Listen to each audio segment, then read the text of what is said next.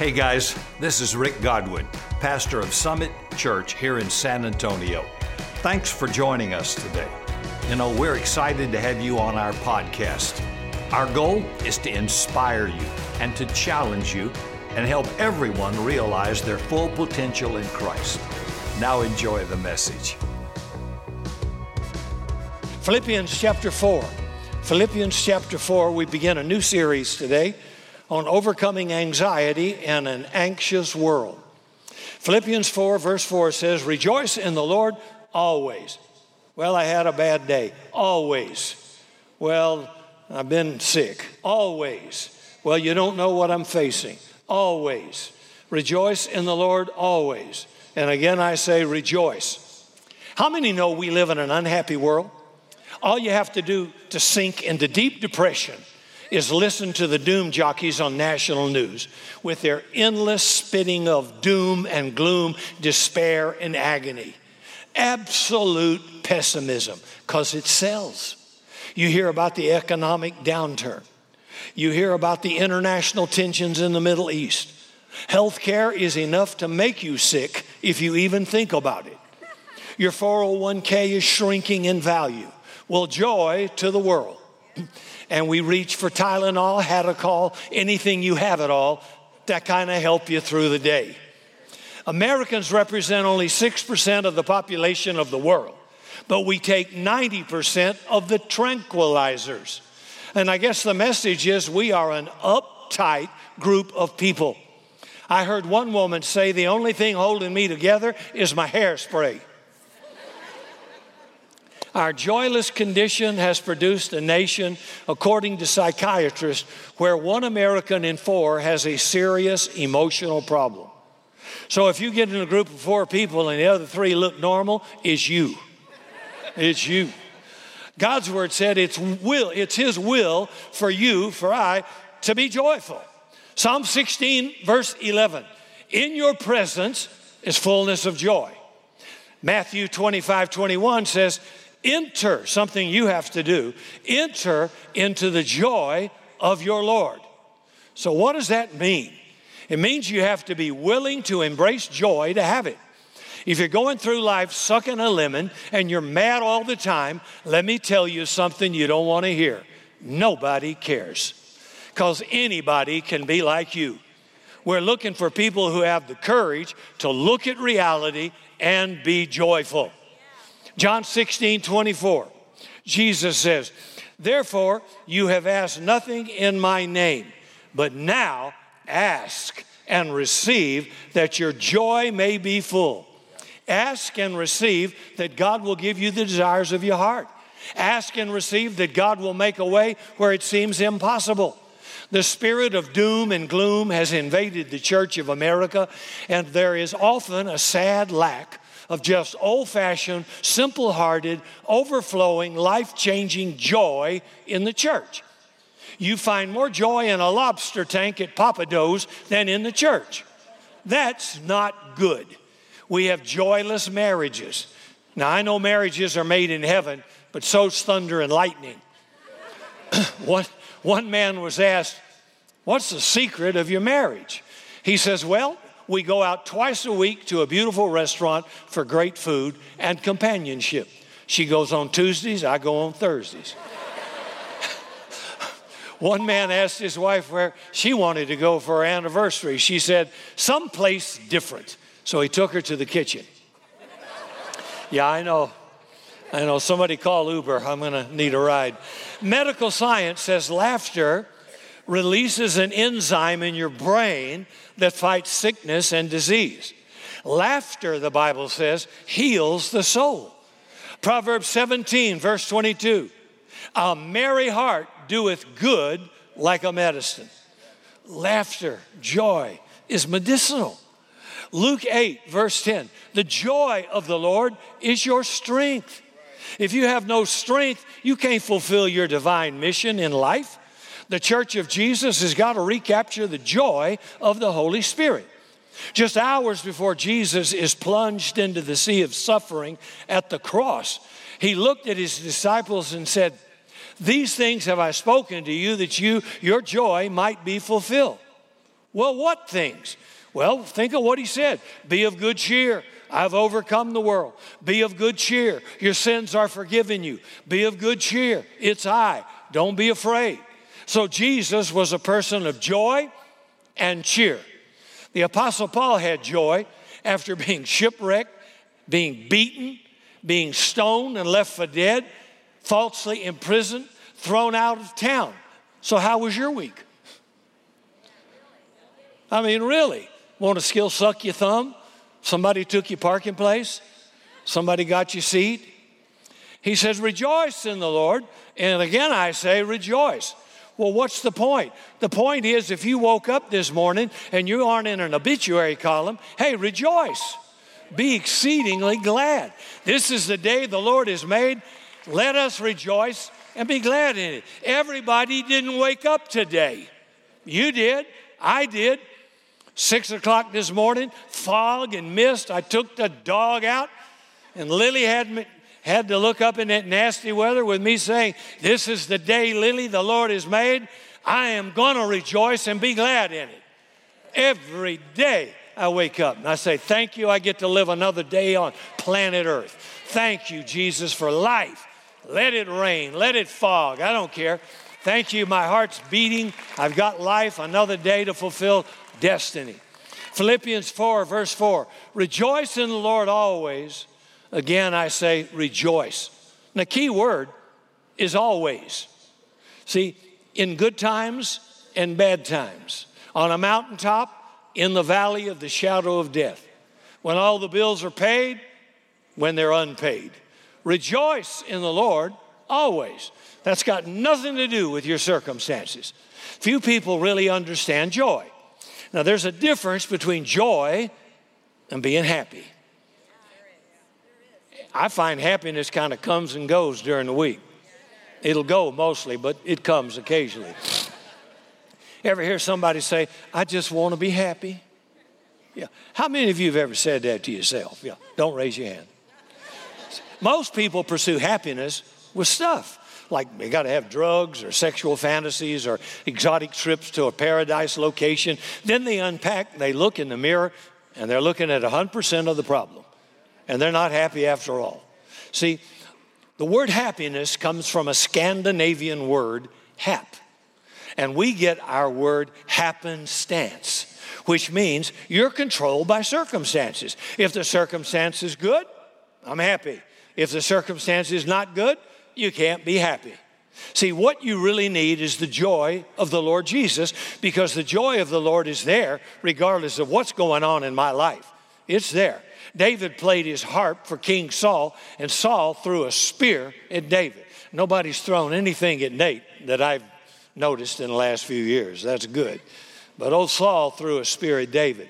The circumstance was not happy, but the joy in the heart of David kept coming through that harp towards Saul, and it came out of David's heart. So your circumstances today may not be happy, but God's joy will keep coming to you regardless of circumstances in your life. Rejoice in the Lord always. Paul and Silas sang in the midnight hour in prison after having been beaten by a Roman guard. Then God sent an earthquake. The New Testament version of Jailhouse Rock, I guess. Knocked that jailhouse off its foundations, loosed all the prisoners, and Paul and Silas walked out with the prison keys in one hand and a convert in the other. They were joyful in a midnight hour against terrible odds. Circumstances did not change their joy. Rejoice in the Lord always. Then in Hebrews 12, it says, verse 2, that Jesus endured the cross for the joy set before him. Well, what joy could there possibly be when you're going to be beaten to death, crowned with thorns, nails driven into your hands and feet, your side split open by a Roman spear, and people spitting on you? Where's the joy in that? The joy that Jesus had was the fact he knew he was setting you and I free from a debtor's prison of sin, that he was redeeming mankind and making us sons and daughters in the kingdom of God. He saw that possibility coming if he would offer his sinless body and blood on a cross. So, for the joy, the reward set before him, he endured the cross. See, with joy, Jesus took my poverty and joyfully gave you and I the riches of Abraham. With joy, he opened the windows of heaven so you could receive the blessings of God the Father, that you could walk in divine favor, which is better than silver and gold. Scripture says. A day of favor with God is worth a thousand days of effort. In one day, the favor of God can move you from your pit to a palace. One day, the favor of God can open a door where there is no door. With joy, He took your sickness and disease and gave you divine health. If you're in this room this morning, if you're watching online and you're sick in your body or a disease is attacking your health, in the name of Jesus Christ, you rise and be healed. For Christ has paid the price of atonement at the cross, and you have a legal right as a believer to health and healing. If you are suffering with some infirmity today, in the name of Jesus, I rebuke it. I rebuke infirmity and weakness, pain and sickness. I command it to leave your body. Thank you, Lord. We are begotten of God. The wicked one has no legal right to touch our bodies. We have been legally purchased with your blood on the cross, and with your stripes, we are being made well. So, in Jesus' name, I rebuke infirmity from your body, weakness and disease, and I decree every disease carrying germ, every virus that touches your body will die in the name of Jesus, that you may live strong and healthy and well that you may prosper and be in health, even as your soul prospers. With joy, Jesus took your shame and gave you his name. Now you are known in heaven as sons and daughters of the Most High God. You may not feel like royalty today, but I can assure you, you are kings and priests unto God. The royal blood of Jesus is flowing through your veins. With his name, you receive his authority. He said, What you bind on earth, I will bound it in, bind it in heaven. What you loose on earth, I will loose it in heaven. Now listen, watch your mouth, what you're loosing, what you're declaring. When you get the bad news or some report, you bind it in the name of Jesus. God has not left us as victims in this world. He's given us weapons, He's given us authority, and most people don't even know who they are. Most Christians come to church and just hope it'll be a good day. You can make it a good day. Jesus gave you authority. We have an identity crisis in the church. People don't really believe they are who God says they are. I am what God says I am. I have what God says I have. I can do what God says I can do. What I say in the authority of Jesus' name and from God's word will become a reality. That is a powerful truth. You will not be bold if you don't know you have been given a right, an authority. Because I know that I have that authority, it gives you confidence, it gives you boldness. And that means when the enemy attacks, and he will, you have the power to resist and to say, I'm not taking this, I'm not laying down and being your doormat. I rebuke you, Satan. The Bible says, resist the devil. Now that's scripture. That's clear scripture. If you're an Episcopalian, that's scripture. Clear scripture. It doesn't care what your race is or your gender or your denomination. It's Bible. We've been robbed of a lot of things in the Bible because if the enemy ever thinks you know who you are, he knows what it will mean to his kingdom. You become dangerous. Don't you want to be dangerous to the enemy? For crying out loud. Don't you want to cause him a little problem?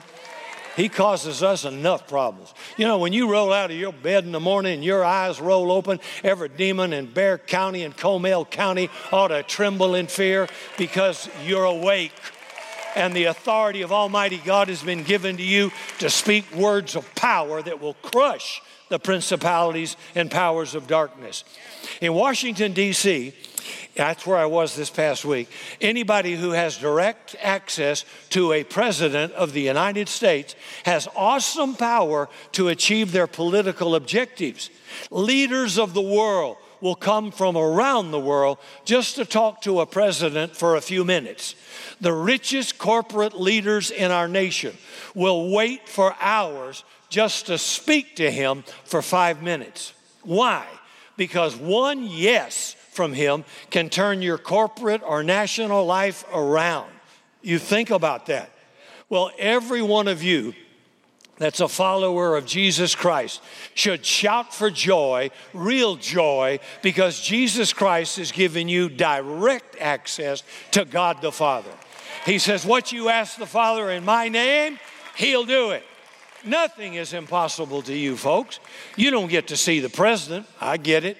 But you get to talk to God Almighty, creator of heaven and earth, and He can make anything happen. Somebody say, Amen anything possible. How do you know? He says, Greater is He in you than He that's in the world. I'm not a victim. I don't, well, my parents didn't love me. I'm not a victim. I'm a child of the living God. I've been given new name, new nature, new opportunities. My old me's been taken away, and God's progressively making me like Him, and you as well. Hopefully, hopefully you're a little better now than you were. So God's word said, Ask and you shall receive, seek and you shall find, knock and it shall be open to you. In Hebrews 4, verse 16, he says, Let us come boldly to the throne of grace. I don't crawl to the throne of grace. I don't act like a worm or unworthy. Jesus already made me worthy. And he says, Now, Rick, you can come boldly before dad. Now, if you have kids and they and let's say you work in some office and your kids go bound, little toddlers come in the door. They don't need an appointment with your secretary. They just come bouncing right in the office. Oh, by the way, when they're teenagers, they come bouncing into your office. And they usually want money, want to do something. Daddy, can I have? Daddy, can I have? Mommy, can I have? Right? Sure, they do. And God says, I want you to walk into the Holy of Holies with boldness. The Father is waiting to hear your petition, and He can make a way where there seems to be no way. He can move those mountains of impossibility. He can divide the waters of the Red Sea. He can back up the sun 10 degrees. He can walk you through flames of a fiery furnace that will not burn you. He can scatter your enemies like chaff on a summer threshing floor. He can anoint your head with oil. Your cup will run over with the abundance of God.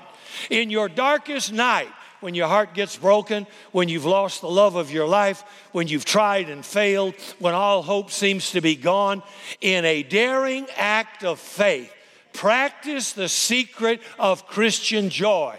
Just lift up your hands and rejoice in the Lord, saying, God, I don't know how you're going to whip this giant, but I'm going to be victorious in your name. I don't see the answer yet but the victory's coming in Jesus' name. I don't see how this is going to happen, but I'm standing in faith, believing you will not fail me and that everything is going to be all right. Somebody say amen. Come on. My God. Which leads me to this point. One of the secrets of Christian joy is the phenomenon of shouting. Now, do I have Bible for that? Oh, yes, I do.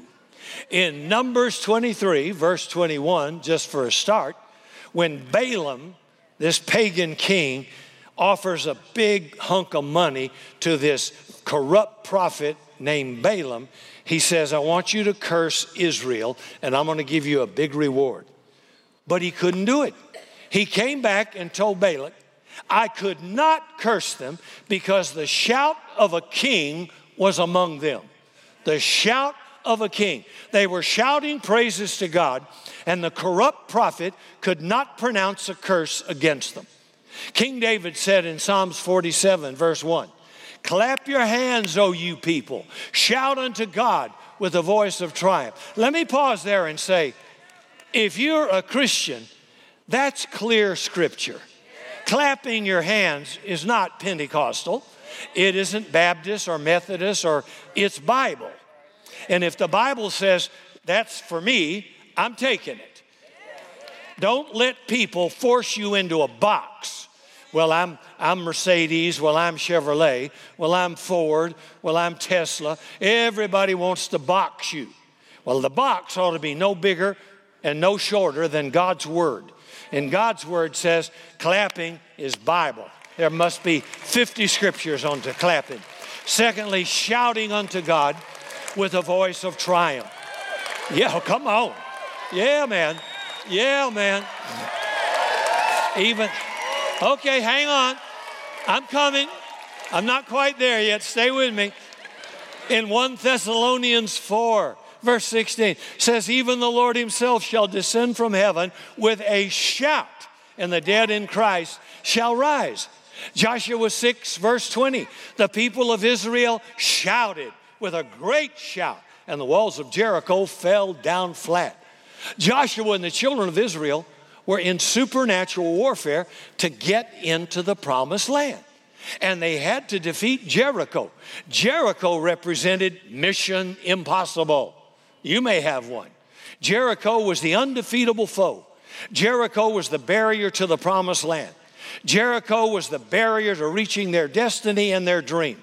And just like you, you and I have barriers to reaching our destiny or fulfilling our dreams. They walked around those massive walls for six days. On the seventh day, the priests blew the trumpets and the people gave a great shout. And what happened? Well, the impossible happened. The invisible hands of God pushed those walls down flat, and the supernatural power of shouting brought amazing victory. Here's the point many of you have walked around a major problem a long time. You've allowed some Jericho to block you from your supernatural inheritance. Maybe it's prevented you from reaching your destiny, fulfilling the dream God gave you. Well, the answer is how about let's shout it down? You have a Jericho in your life right now, and that attack by the enemy requires an absolute victory. So if Joshua did it, if Israel did it, if Jesus is coming to do it, then we can do it now. I want you to shout your wall down for the next 10 seconds, and I want you to give a divine shout that will blow the walls of your Jericho onto the ground. Are you ready? Hit me again one more time. Let's give God a mighty shout of praise and triumph. I rebuke you, Satan. I rebuke you, Satan. I rebuke you, resistance, and every demonic force assigned against God's people and God's church. We rebuke you in Jesus' name. Thank you, Lord. Thank you, Lord. Well, Lord Jesus. That's the most excitement I've seen in this place in a long time. Woo! Thank you, Lord. Amen. Okay, grab a seat. Now, for those of you that are white as a sheet, and you just came as a visitor, and you never seen that done before, and you think it's off the edge of the envelope, let me give you the biblical justification for what just happened. Shouting in the authority of Jesus, according to the Word of God, is a weapon. We have several weapons. It's a weapon in supernatural warfare. Listen to Psalms 149. Psalms 149, verse 5 through 9.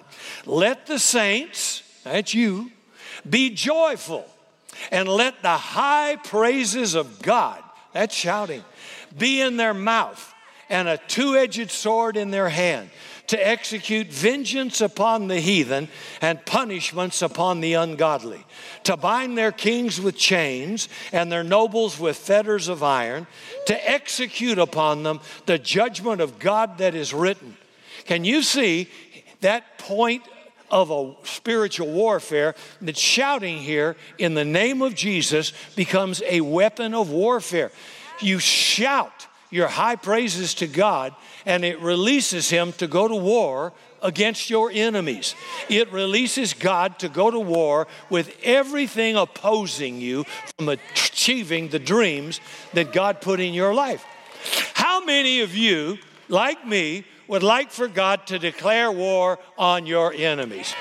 Even David said, Avenge me of my adversaries, shut the mouth of the wicked, break the teeth of the wicked, Almighty God. Let shame be their approach. Let their name be a reproach and a byword. God can make that happen. I can't do that. I forgive my enemies. But I can cry out to God, and God, who is a God of justice, will deal with your adversary. I want God to declare war on your enemies. Will you give God praise right now for the victory that's coming? A shout unto God with a voice of triumph. Yeah. Weeping may endure for a night. We've all been there. But joy, wonderful joy, comes in the morning. When King David danced before the Lord, that'll upset some of you Methodists and Episcopalians, maybe even a few Baptists. But he danced before the Lord in joyful celebration over the return of the Ark of the Covenant. And his wife Michal, mocked him. Can't believe you behaved like that in church. Stood up, shouted, said amen, clapped your hands. My God, what are people going to think of us in Dominion? We won't even be invited to a party at Christmas. Yeah. Well, his wife mocked him, and God cursed her on the spot with barrenness for the rest of her life. And a lot of churches in America are barren because they have rejected the joy of the Lord and accepted religious and political correctness as the standard of what's proper in Christianity. The joy of the Lord makes rich and adds no sorrow to it. Proverbs chapter 10, verse 22. People say, Well, I'm too dignified for that. Well, I'm sorry, but you don't know the difference between dignity and rigor mortis. You're dead as a tree stump and you don't even know it. Because what's going to define Christianity is clear scripture. Clear scripture, that's all.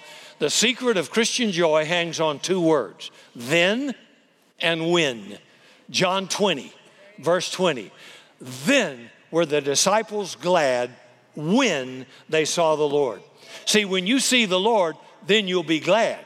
When you see him high and lifted up, then you'll be glad. When the disease attacks your body and you see him as the great physician, then you'll be glad. When you are burdened and don't think you can survive, and you recognize he is your burden bearer, then you will be glad. When you're alone or forsaken and you see him as a friend who sticks closer than a brother, then you will be glad when you're in a financial crisis and you see Him as Jehovah Jireh, the God who supplies, then you will be glad. Then you will be like a tree planted by rivers of living water. Your leaf shall not wither, and whatever you do will prosper. Mary saw him as a baby in Bethlehem. The disciples saw him as a great teacher, calling him rabbi. The Pharisees saw him as a demonized heretic. Rome saw him as an insurrectionist too dangerous to live.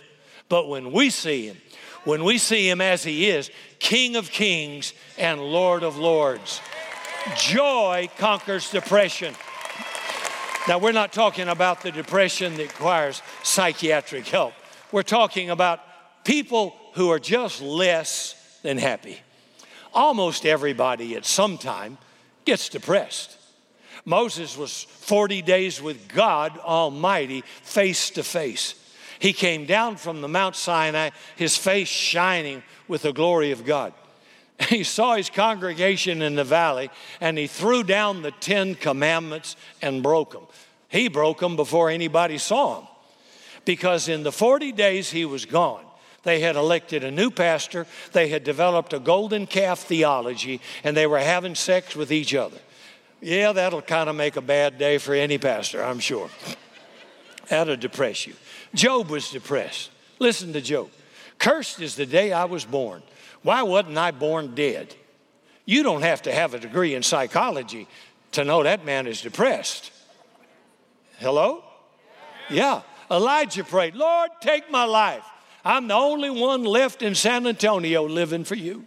And God said, Look, Spark, Sparky, snap out of it. I got over 7,000 people in this neighborhood just as righteous as you. Get off your little pity party, stop sucking your thumb, and get back in the game. Charles Haddon Spurgeon wrestled with depression. He had a church stampede. He killed four members of the church because some mentally ill man jumped up in service screaming, Fire, fire and being a wooden building, and in fear, people were trampled to death. So his elders took him home and prayed for several days over him until the sorrow and heartache that had crippled his brilliant mind was removed by the mighty counselor. And again, he was filled with the joy of the Lord that shook the world with the power of the gospel. Abraham Lincoln lived in constant depression. But if you know anything about history and the wife he lived with, you can understand his depression. Check it out. Winston Churchill suffered deep depression, saying, Depression follows me like a black dog. The fact is, almost everybody gets depressed at some time, but who stays depressed? Those and only those who choose to. Joy is a decision, not a feeling enter into the joy of the Lord. It's a decision to discipline your thought life, it's a decision to reject the whining, pity me attitude. It's a decision you make in your mind that God is either in control of my situation or He's not. And if the hairs on my head are numbered by God and not one bird falls, He doesn't know it. He's totally in control of what may have caught you off guard. And if He's in control, why are you crying about it? It simply means you don't believe God can do it. God is on His throne and everything's going to be all right. I know enough scripture to realize whatever darkness overtakes me, whatever sickness comes upon me, whatever uh, bad situation is thrown against me, He's still Lord. I'm still His kid. He's being my back back door, got my back rear guard, lifter of my head, my fortress, my rock, my high tower, my buckler, my sun, and my shield. I know He's in charge, and you can't take me out until God says so. I know that. And He can't take you out. Well, you don't know what the doctor said. I don't care what the doctor said. I mean, the point is, if it's not your time, you're not going anywhere. It says of Jesus, they kept trying to kill him, but his time was not yet come. Read Psalms 90. Your, your days are numbered in God's book. I still got days left. Okay. And if you woke up breathing, you still got days left. He cannot take me out of God's time for my life. It says about Paul, they tried to kill him over and over, but they could not. You can be harassed, you can be attacked, you can be delayed, but nothing's going to take you out if you're a child of God doing God's will until God says, Come on home. Until that happens, I don't care if it's stage four cancer, you're going to live and not die. So stop crying, stop worried. And what's the worst that could happen to a believer? I got eternal life. I'll be in the presence of Jesus. I'll be there before April 15th rolls around. And who's going to be unhappy to miss tax? Yeah, my God. See, scripture says, let no man take your joy. John 16. People can't steal my joy unless I give it to them. You rejoice by choice. This is the day the Lord has made. Let us rejoice. And one of the fruits of the Spirit is joy. And Jesus is the source of that joy. That's why the angel said on the first Christmas morning, Behold, I bring you good tidings of great joy, which will be to all people. See, joy is not an emotion. Joy comes from the person of Jesus Christ. Christianity begins with angels declaring over Bethlehem's manger, Joy to the world, the Lord has come. And it ends in the book of Revelation with the saint standing on a sea of glass singing the song of the redeemed. The point is, the gospel begins with a song and it ends with a song. Yeah, Christianity has its disciplines, but if you lose your joy, we've lost our Christian credibility.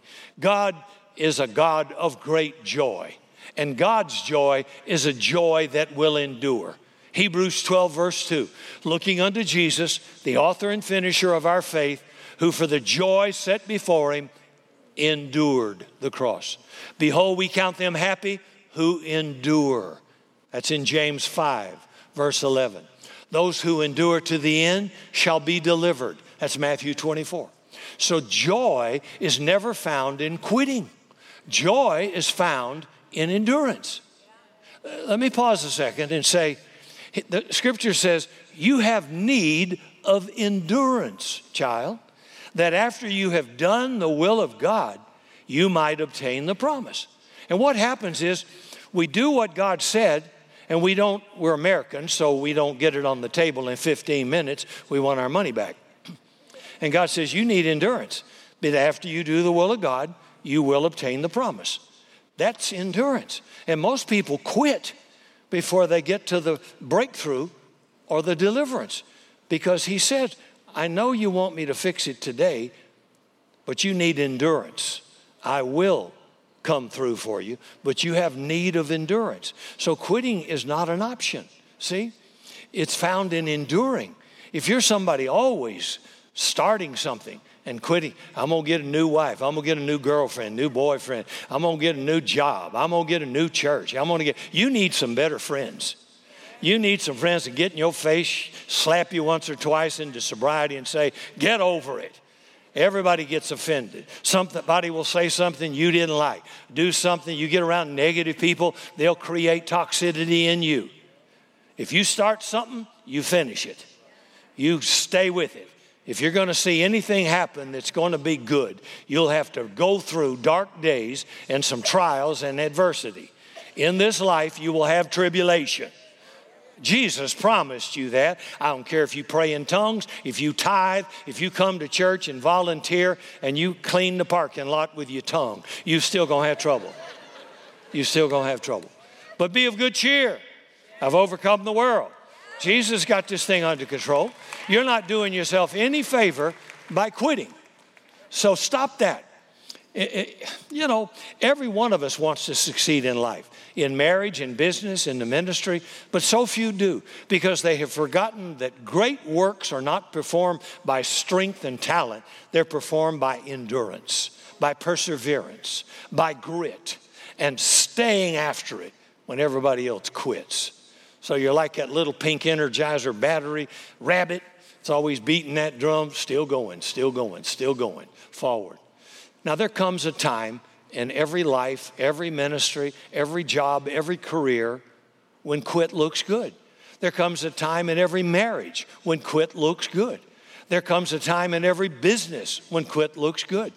Some of you are tired, maybe some of you are exhausted or battle weary, and quit looks good. Don't even think about it. Put on the whole armor of God and go to war and fight to win. Call up a good friend and share. I am feeling lousy. I feel like giving up on this dream. Knowing that friend is not going to let you go there. You do not want encouragement when it comes to giving up or quitting. Fight the good fight of faith. Endure hardness as a good. Who told you it's going to be easy? Where did you get the idea? Well, I'm a Christian. And I expect the devil just leave us alone and everything going to be good. Yeah. Come up here and let me slap you, right? You, I don't know who you are listening to, but they've lost their mind. Endure hardness as a good soldier of Jesus. If God be for you, who can stand against you? Yeah, they can come against you, but they cannot prevail. Remember, there's not a victory without a fight. There's not a sunrise without a night. There's not a purchase without a cost. And there's no crown without a cross. Being a Christian is not the easiest thing in the world. A rubber band is effective only when it gets stretched. And remember the tea kettle. I just had some a while ago. Though it's up to its neck in hot water, it sings its best song when the water's hot. Kites rise against the wind, not with it. See, Success doesn't come overnight. Joseph comes to the throne of Egypt through the pit his brothers threw him in. And sometimes the worst heartache you'll ever know is from those closest to you. So, through the false charge of rape, Joseph was innocently sent to prison by the original desperate housewife of Egypt, Potiphar's wife. But he went from prison to the palace as prime minister in one day. Because when you're in good with the will of God, you can go farther in one day than the rest of the world can go in a lifetime. Amen. Because when God promotes you from the pit to a palace, oh, baby, buckle up. It's a rocket ride because you've been prepared by God to meet your destiny. God uses nobody greatly until He puts you in a blast furnace to check your fortitude factor. And if there's an ounce of quit in you, God won't use you because in the day of battle, He knows you'll fold. Did you know that God told the army of Israel, the Joshua's, let everybody that's afraid go home? 22,000 went home. That'll encourage you as a leader. That, that's, a, that's a big weapon of the enemy fear. And that's the one thing God says, I didn't give you. I did not give you that. Again, your identity's off whack. You've forgotten who you are, what you are, what you have, what you can do. See, a great barrier to joy is just allowing yourself to think somebody else has created my problems. Wrong.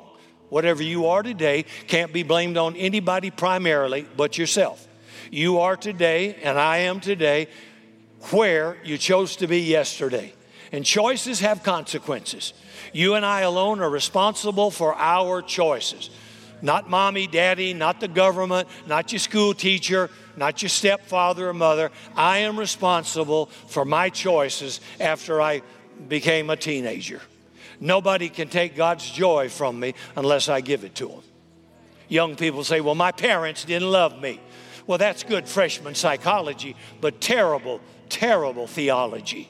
When you come to Christ, you become a new creation. Old things become new. You get a brand new heart, a new nature, a new attitude, a new perspective, a new value, new speech, new friends, new habits, new goals, a new life. That's something to shout about. Get off your pity party. Be glad to be you. Your parents didn't love you. Your Boy Scout leader didn't love you. Your school teacher didn't love you. Well, goody. God loved you loved you so much, He sent His Son to die for you and make you a child of the living God. Stop digging up bones in your past bitter memory and whining your life away. In other words, get over it and rejoice in the Lord. He loved me, He died for me. I am begotten of God, I am God's property, and now that's my dad whether you had a lousy home or a good home. I didn't come from my mom and dad, I came through them. And God just picked up their DNA to make you, to make me. So I don't care what they did or didn't do, it has no bearing on my future.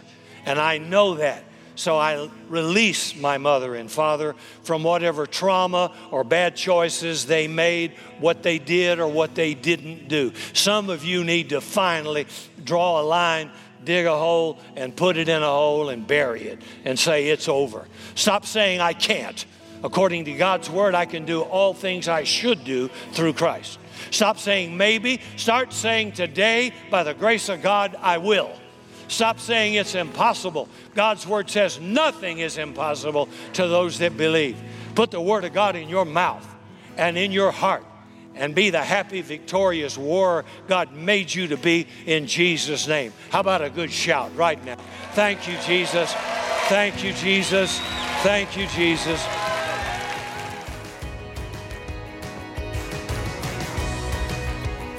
Hey, thanks again for joining us today. If you enjoyed the podcast, subscribe and share it with a friend. Follow me by visiting the links in the description. I'm praying today that God richly blesses you this entire week.